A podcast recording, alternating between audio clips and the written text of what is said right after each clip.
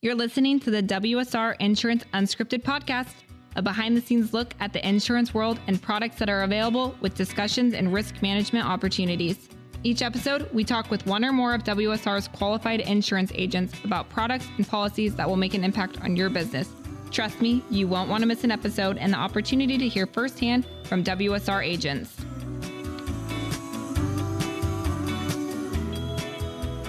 You've tuned into the WSR Unscripted podcast. Hopefully, since you're listening to this episode, you've gone ahead and subscribed to our podcast and are getting immediate downloads every time we post a new one. If not, be sure to do that. You can do it on Spotify, Apple Podcasts, Google Podcasts, or visit the link in the episode description and it'll give you a whole bunch of other options.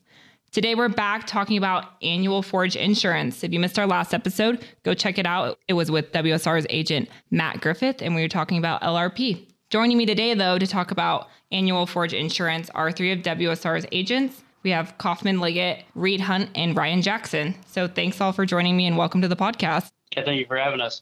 I'm looking forward to learning more about this and becoming an expert in it by the time we're done here. But before we start talking about the insurance, I always like to start with talking a little bit about who we're hearing from today. So maybe let's do a quick around the horn from each of you, hear what your role is at WSR, maybe a little background, anything you want to share with our listeners. So let's start with Kaufman, then go to Reed, and then wrap up with Ryan. I'm Kaufman Liggett. Uh, I live in Durham, Kansas, so the central part of the state, and uh, been involved in agriculture. Uh, grew up in 4-H and FFA, and oh, and I'm an insurance producer for WSR. My name is Reed Hunt. I am the sales manager here at WSR. I currently live in Des Moines, Iowa, but uh, grew up on a farm in, in western Iowa, um, raising cattle and corn and soybean row crops.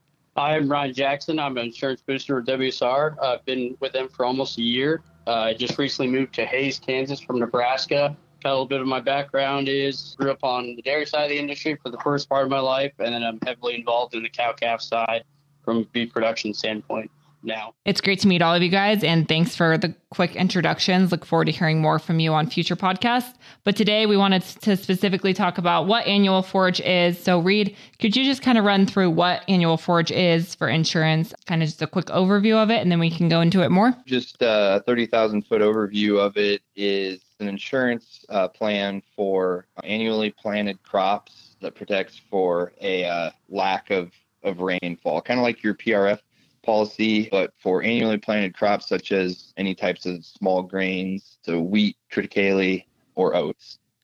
And then who really is the policy intended for? Either you kind of just mentioned the crops, but who do you guys work with the most on these types of policies? So annual forage is designed for the producers that are actually planting the crops and reporting the acres. You know, whether you're planting this feed to graze or to bale it and feed your livestock through the winter, this program would be a perfect fit for you. And then one more time, what are the eligible crops? I don't know if we got them all. Available in a variety of crops such as red top, cane, triticale, wheat, barley, rye, oats, millet, and hay grazer. And these crops again can be grazed with livestock or mechanically harvested, you know, depending on what the producer wants to do with it. That's a good rundown of the eligible crops. Is this insurance available throughout the entire U.S. or there, is it limited to certain states or certain regions? What's um, kind of the deal with who can get it and who can't? Yeah, so it's kind of limited to the Midwest. Uh, the eligible states are North Dakota, South Dakota, Nebraska, Kansas, Oklahoma, Texas, New Mexico, and Colorado. That would make sense with you guys all being in the Midwest. And what kind of are the planning dates and coverage? I know it's different for every policy. I'm sure this is has specific requirements as well. There's actually some new changes. Uh, 2024 going from four traditional growing seasons to 12 growing seasons throughout the year. Uh, this gives the producer maybe a little more flexibility if they're getting into a busy time of year and don't have their planning done right away. Uh, this allows them to still insure their forage crops and different planting periods. And when insuring your forage crop, you have the opportunity to pick coverage levels ranging from 70 to 90% of your average rainfall in your area. Okay, so these changes just came out, right? They're pretty fresh. Yep, pretty fresh. Are they a big change or just the growing seasons is really just kind of what the big biggest change is? Yeah, the biggest change is the growing seasons going from four traditional to 12. I know it works off of a rainfall index. How exactly does that work? Maybe you can explain it for someone who's never had a policy with a rainfall index. So the rainfall index is an area-based policy, and because it's not practical to actually measure the precipitation on everyone's farm in different fields. Um, a grid system was developed uh, to track the current precipitation, and then they compare it to a historical average. Each of those grids is roughly 12 by 12 miles, and to ensure accurate comparison between current and historical rainfall, the data has actually been collected since 1948. So current droughts don't necessarily negatively impact your your running average for rain. That's pretty favorable for the producer when it does get dry. Yeah, that sounds very similar to PRF for those that may be familiar with that insurance as well. What is the adjustment process for annual forage? Yeah, so similar to PRF, um, there's no adjustment or history required. Um, the rainfall is recorded by the NOAA weather stations and determines if there's a loss or not. If the rainfall is lower than your coverage level, the claim is automatically processed and an indemnity is issued to the farmer. So it's very hassle and you know hassle free, um, really producer friendly, just a quick and easy way for the claims process to happen. Yeah, having that automatically processed, I'm sure, is a huge selling point for this. I know there's also a dual use option. Kaufman, maybe you could also explain that a little bit. Yeah, so as Ryan and Reed had mentioned earlier, you're actually uh, with the dual use, you're actually able to buy up some lack of rainfall insurance on your winter wheat crop. So this allows a guy to insure 40% of the county-based value against the annual forage um, and still maintain their full multi-peril guarantee against that wheat crop. So farmer can still maintain 100% of their multi-peril policy.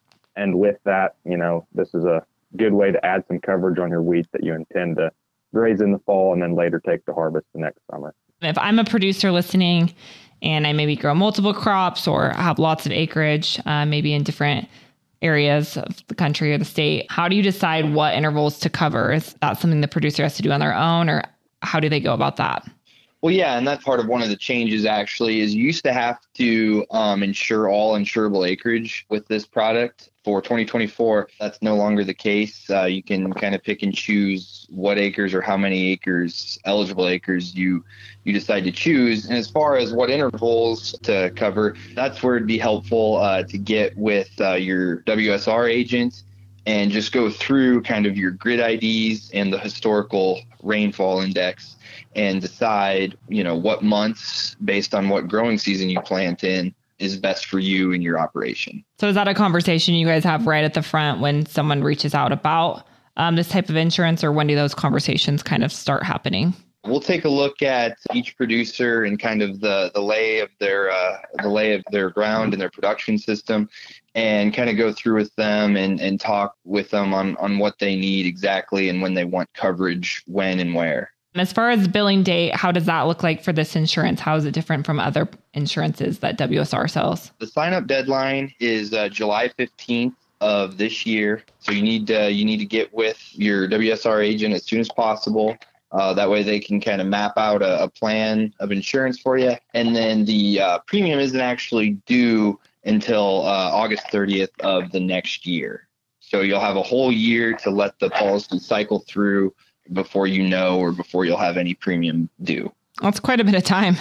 It is. It is. It allows the policy to uh, cycle the whole way through, and that way you know if you'll actually have any premium due based on what happens throughout the year. With the deadline being July 15th, if someone's on the fence about it or they haven't yet signed up or they don't know which WSR agent to work with, I'm sure there's a lot of paperwork that's involved. Would it be best as soon as possible to reach out? Um, if I reach out on July 14th, can you guys help me?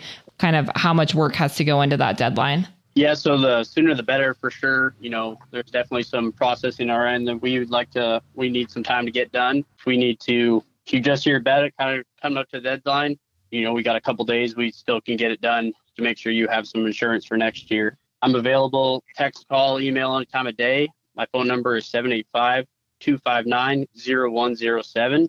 And my email is ryanj at wsrins.com give me a call whenever you want. And same for me. My uh, my phone number 620-947-4323. And my WSR email is kaufmanl at wsrins.com. For any general inquiries about it, we'll have uh, information uh, up on the WSR ins.com website. And so just go out there. If you're looking to get in contact with someone, just fill out our inquiry uh, and that will get emailed to us and we will have an agent get a hold of you as soon as possible. Thanks, Ryan Kaufman and Reed, uh, for taking time to explain the changes and just let everyone know about this. July 15th is quickly approaching. So if you need help with your application and want to get that in, please reach out to the team. We'll be sure to list the website in the podcast description as well. Thanks, guys, for the update, and we'll look forward to having you back on the podcast soon. Thank you. Yep. Thanks, Katie. Thanks, Absolutely. Katie. Talk to you later.